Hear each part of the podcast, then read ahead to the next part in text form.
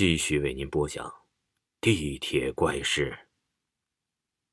真是温馨的一家人呐！晨晨看的是热泪盈眶。身在大城市久了，早就习惯了这个城市的人情冷漠。如今呢，看到了这么有爱的一幕，晨晨不由得万千感慨。虽然刚才那个中年男子惨白的脸色让晨晨感觉有点不舒服，但是他转念一想，都是养家糊口的。生日还加班也不容易啊，也许是太辛苦了吧。随着地铁徐徐的驶出站台，那一对父子的身影也被甩在了后面。晨晨回过神来，找了个空位坐了下来。这一坐下后啊，晨晨感觉自己的身心都已经舒展了好多。可是随后看着自己的脚，又陷入了沉思。这脚都走上水泡了吧？晨晨一边看一边心疼着自己。回到家后，晨晨累得直接瘫倒在了床上，连妆都忘卸了，就呼呼的大睡起来。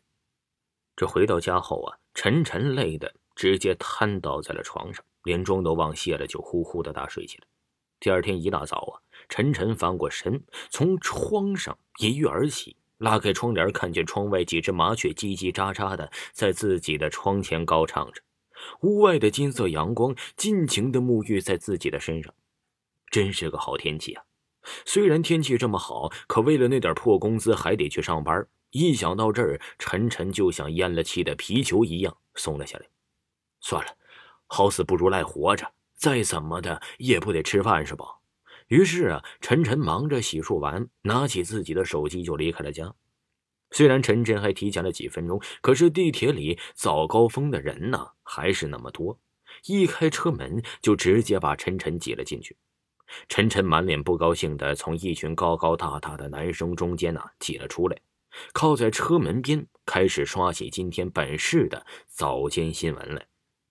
这时啊，他突然看见了一个车祸新闻，旁边啊还配了个图：一个穿着黑色衣服的男子仰躺在路边，四肢呈着奇异的姿势，鲜红的血液从他的头颅流出，染浸到了整个地面，呈现出了暗红的颜色。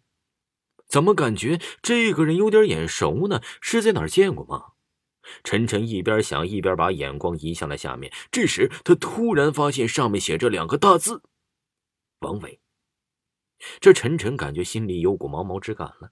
他飞快的翻阅整篇文章，发现这个叫王伟的，在昨晚九点二十二的时候，就在市中心的路边出车祸死了。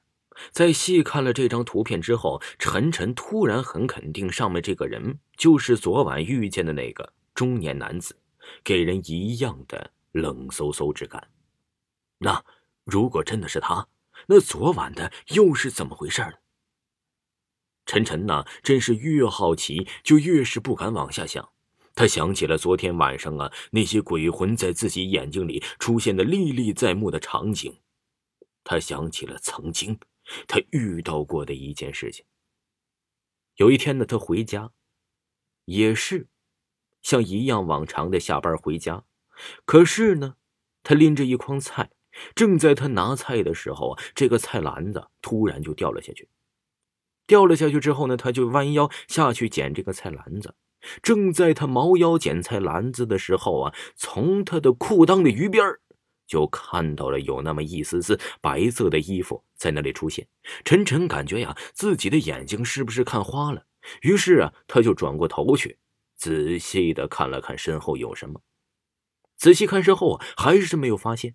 但是当他蹲下胯下的时候啊，他依然看到有个白色的鬼魂。